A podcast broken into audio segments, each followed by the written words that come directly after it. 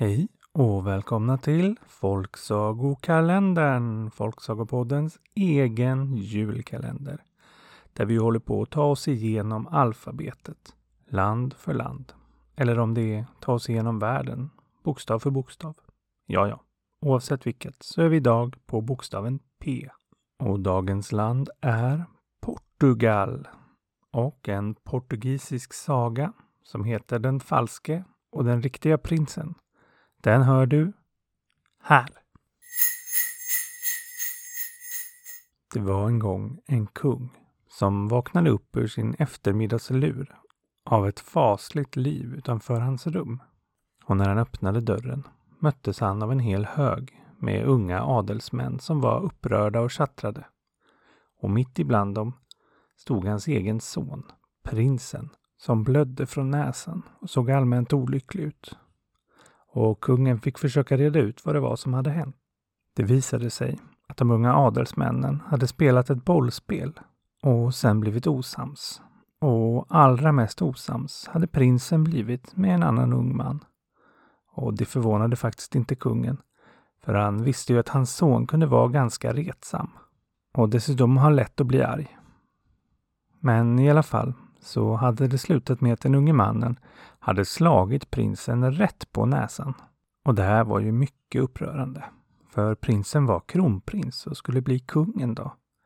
Och att försöka skada den blivande kungen, ja det var ju inget mindre än högförräderi. Det visste ju de unga adelsmännen och det var därför de var så upprörda. Men kungen, han var mest nyfiken på vad prinsen gjort när han blivit slagen på näsan. Ja, det här var nämligen på den tiden innan man kommit på att det bästa sättet att lösa bråk, det var att prata med varandra, inte att bråka mera. Så vad en prins som blivit förolämpad på detta sätt borde gjort på den här tiden, det var att slå tillbaka. Ja, allra helst utmana den unge mannen på en duell till döden. Ja, det var det ädla och modiga, tyckte kungen. Och därför blev han ganska besviken när han fick höra att det enda hans son hade gjort, det var att börja gråta och gå därifrån. Men kungen ville inte tro att hans egen son var en sån fegis. Så han frågade om det var för att prinsen bara gått iväg för att hämta sina vapen för att kunna utmana honom på en duell sen. Men då berättade de unga adelsmännen att prinsen hade haft sitt svärd alldeles där, för att de hade fäktats precis innan de spelade bollspel. Ja, och nu blev kungen ännu mer besviken. Men han var ändå tvungen att ta tag i det här. Att slå en kronprins, det var allvarligt. Och han var nog tvungen att döma den unge mannen till döden. Så han frågade vem det var. Och då fick han veta att det var hans egen kammarherres barnbarn. Ja, då blev kungen lite ledsen. Han tyckte nämligen att det var en mycket fin och duglig ung man och ville inte alls döma honom till döden. Dessutom visste han att det var en mycket ärlig och rättvis ung man som hade långt till att bli arg och då förstod han att det måste varit hans egen son, prinsen, som startat det här bråket. Och troligen drivit på det långt mer än vad som var nödvändigt. Men regler var regler. Så han kallade till sig sin kammarherres barnbarn och frågade honom om det stämde, det som han hört från de andra unga adelsmännen. Och eftersom kammarherrens barnbarn var en ärlig ung man så erkände han direkt att han hade slagit kronprinsen och förstod att han behövde ta sitt straff. Kungen frågade kammarherrens barnbarn om han hade något att säga till sitt försvar. Men eftersom den unge mannen inte ville säga något ont om prinsen, trots att han betett sig riktigt illa och nog faktiskt förtjänat en liten smäll, så sa han inget alls. Kungen vände sig då istället till sin egen son, prinsen, och frågade om han ville säga något om det hela. Ja, prinsen hade under hela den här tiden mest stått tyst och sett ledsen ut och gnuggat sin näsa. Och han fortsatte med det nu också. Och ville inte säga någonting. Och återigen blev kungen besviken på sin son som inte ville försvara sin vän. Ja, för nog var de vänner egentligen, prinsen och kammarherrens barnbarn. Men därför hade kungen inget annat val än att döma honom till det strängaste straffet. Döden. Ja, det blev en mycket upprörd stämning bland alla de unga adelsmännen. De enda som var tysta, det var prinsen och kammarherrens barnbarn. Ja, kungen var själv ganska upprörd, men lagen var lagen. Han sa att det hela skulle ske om 15 dagar. Om inte några nya bevis dök upp. Ja, och hade det här varit bland vanliga människor så hade ju den dödsdömde förstås blivit satt i bojor i någon mörk källarhåla tills det var dags för honom att dö. Men det här var ju kungligheter, så den unge mannen fick röra sig helt fritt. Ja, någon vakt fick han allt ha med sig överallt, men det gick väl an. Och genast började hans vänner att fråga honom varför han inte berättat vad som egentligen hänt där ute. Men han sa att han inte ville få prinsen att se dålig ut. Och han förbjöd också sina vänner att säga något om det. Och istället sa han att de kunde försöka leta efter andra bevis eller sätt att få honom fri. Så det började de göra. I 14 hela dagar så sökte den unge mannen och hans vänner upp alla i hela kungariket som på något sätt var lite kloka. Ja, de var hos lärda män och kloka gummor och jurister och spårkärringar. Men ingen hade någon bra lösning som kunde göra den unge mannen fri. Snart hade två hela veckor gått och det var den sista kvällen. Imorgon skulle den unge mannen avrättas och nu hade den totala hopplösheten sjunkit in. Med tunga, tunga steg gick han för sista gången igenom staden på väg mot slottet. De hade pratat med varenda lärd person som fanns, bläddrat i varenda bok i hela det stora kungliga biblioteket. Men ingenstans fanns något som kunde rädda honom. Men så dök plötsligt runt hörnet upp en mycket, mycket gammal kvinna. Ja, hon såg ut att vara över hundra. Så grå och liten och skrynklig. Hon gick fram till den unge mannen och tittade upp på honom. Och han tyckte det var konstigt när han fick se hennes ögon. De såg inte alls gamla ut utan var klara och lysande som på en ung person. Hon öppnade sin mun och sa Jag har hört vad som har drabbat dig och jag kan hjälpa dig. Men då behöver du göra något för mig, sa den gamla, gamla gumman. Och den unge mannen, han kunde förstås gå med på vad som helst. Så det sa han att han kunde göra, vad som helst, jag gör det, bara du hjälper mig. Och den gamla, gamla gumman sa, du måste gifta dig med mig. Ja, det här var inte vad den unge mannen hade räknat med. Hon var ju minst fyra, fem gånger så gammal som honom. Skulle han gifta sig med en så där gammal tant? Nej, det lät för konstigt, tyckte han.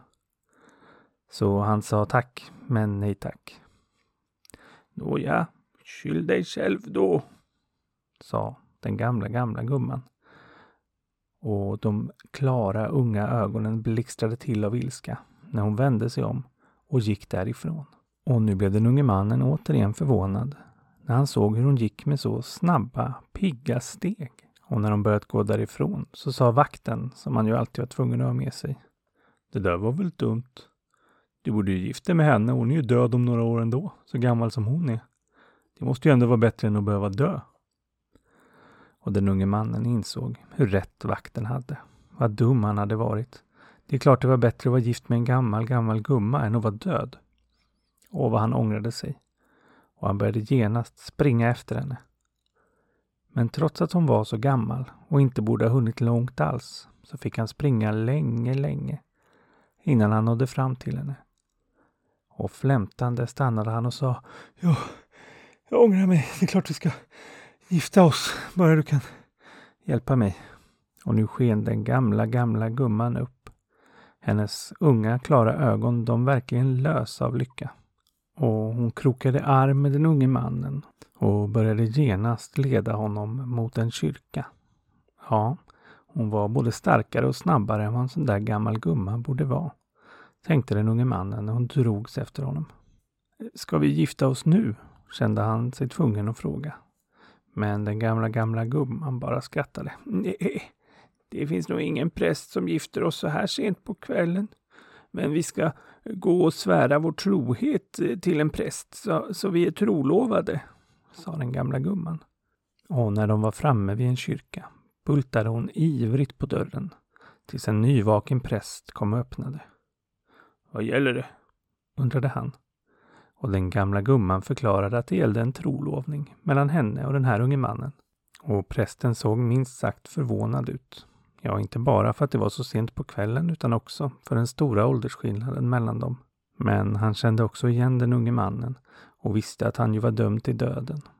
Och visste också att i dödens skugga så gör vi ibland lite tokiga saker. Och kärlek är ju alltid fint, tänkte han. Och därför tog han emot deras löften till varandra. Och så var de nu trolovade. Och när det var klart så bad den gamla, gamla gumman prästen och vakten att gå ut från rummet en liten stund. Så hon kunde berätta för den unge mannen hur han skulle slippa döden. Och morgonen efter stod den unge mannen återigen framför kungen. Det var många som var samlade där inne. Alla de unga adelsmännen och prinsen förstås. Men många andra som också var intresserade av att höra hur det här skulle gå. Och kungen vände sig till den unge mannen och sa Nå, har du nu något bevis att lägga fram till varför du inte borde bli avrättad idag, så gör det nu. Det är din sista chans. Och den unge mannen harklade sig och började berätta det som den gamla, gamla gumman berättat för honom igår kväll. Kära kung, sa han. Det jag kommer säga nu kanske kommer göra dig upprörd och jag vill be dig att lyssna hela vägen till slutet innan du avbryter mig. För i slutet tror jag du kommer förstå hur allting hänger ihop. Och jag kommer att lägga fram bevis som styrker det jag säger. Och kungen lovade att lyssna hela vägen till slutet innan han sa något emot. Och den unge mannen kunde fortsätta. Det är känt här i kungariket att du var gift med din fru, den ärade drottningen, i hela fyra år innan ni fick något barn. Det är också känt att din son, prinsen här, föddes medan du var borta och krigade i ett annat land. Jag ska nu berätta sanningen för dig om din son, prinsen. Det var nämligen så att din fru, drottningen, hon tyckte så synd om dig som inte hade fått en son under alla dessa år, att när du var borta så sökte hon upp ett fattigt, fattigt par och bad dem att få adoptera deras nyfödde son. Och sen lät hon skicka sändebud till dig att hon hade fått en son medan du var borta. Och sanningen, det erkände hon inte för någon, förutom för en präst på sin dödsbädd. Och den prästen är beredd att vittna om det. Det bröt ut ett tumult i hela salen, men kungen tystnade dem ändå. Han hade ju lovat den unge mannen att lyssna till slutet. Och den unge mannen fortsatte. Jag förstår att det här är upprörande för dig och att du kanske inte vill tro på det. Men låt mig fortsätta. Din fru drottningen dog ju, som vi alla vet, kort efter att du kommit tillbaks från kriget och fått möta din lille son. Och alla vet att du sörjde henne väldigt mycket. Men vad ingen vet är att du en dag, när du var ute på jakt, kom bort från ett jaktsällskap och långt inne i skogen träffade ni en ung flicka som hjälpte dig att hitta hem igen. Men hon gjorde mer än så. Ni blev nämligen förälskade i varandra och gifte er i största hemlighet och ni bestämde att hon skulle bo i en stuga i skogen och vänta tills kungariket var redo för en ny drottning. Och du gav henne tre ringar och ett litet smycke med ett kors på. Och där i stugan hälsade du på henne många gånger de kommande månaderna. Men en gång när du kom dit så var hon plötsligt borta. Och du har aldrig vetat vart hon tog vägen och inte kunnat prata med någon om det här eftersom hon var hemlig. Men nu ska jag berätta.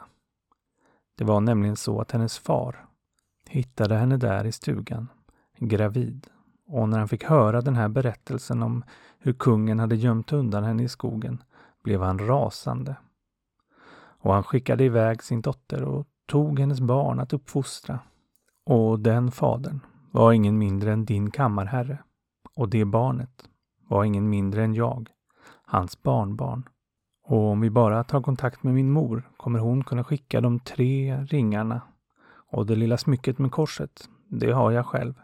Men kungen, han behövde inget vittnesmål från någon präst eller se några ringar. Han visste i sitt hjärta att det var sant alltihop. Den unge mannen var hans son, den rätte prinsen.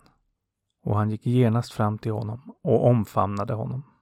Och i hela salen som hade tystnat bröt det nu ut ett jubel. För så många tyckte om den unge mannen och ville inte se honom avrättad. Dessutom var det nog ganska många som inte tyckte särskilt mycket om den som varit prins fram till nu. Ja, för nu blev det ju bestämt att den unge mannen genast skulle bli prins. Och den andra, falske prinsen, ja, han fick nöja sig med att vara en av adelsmännen.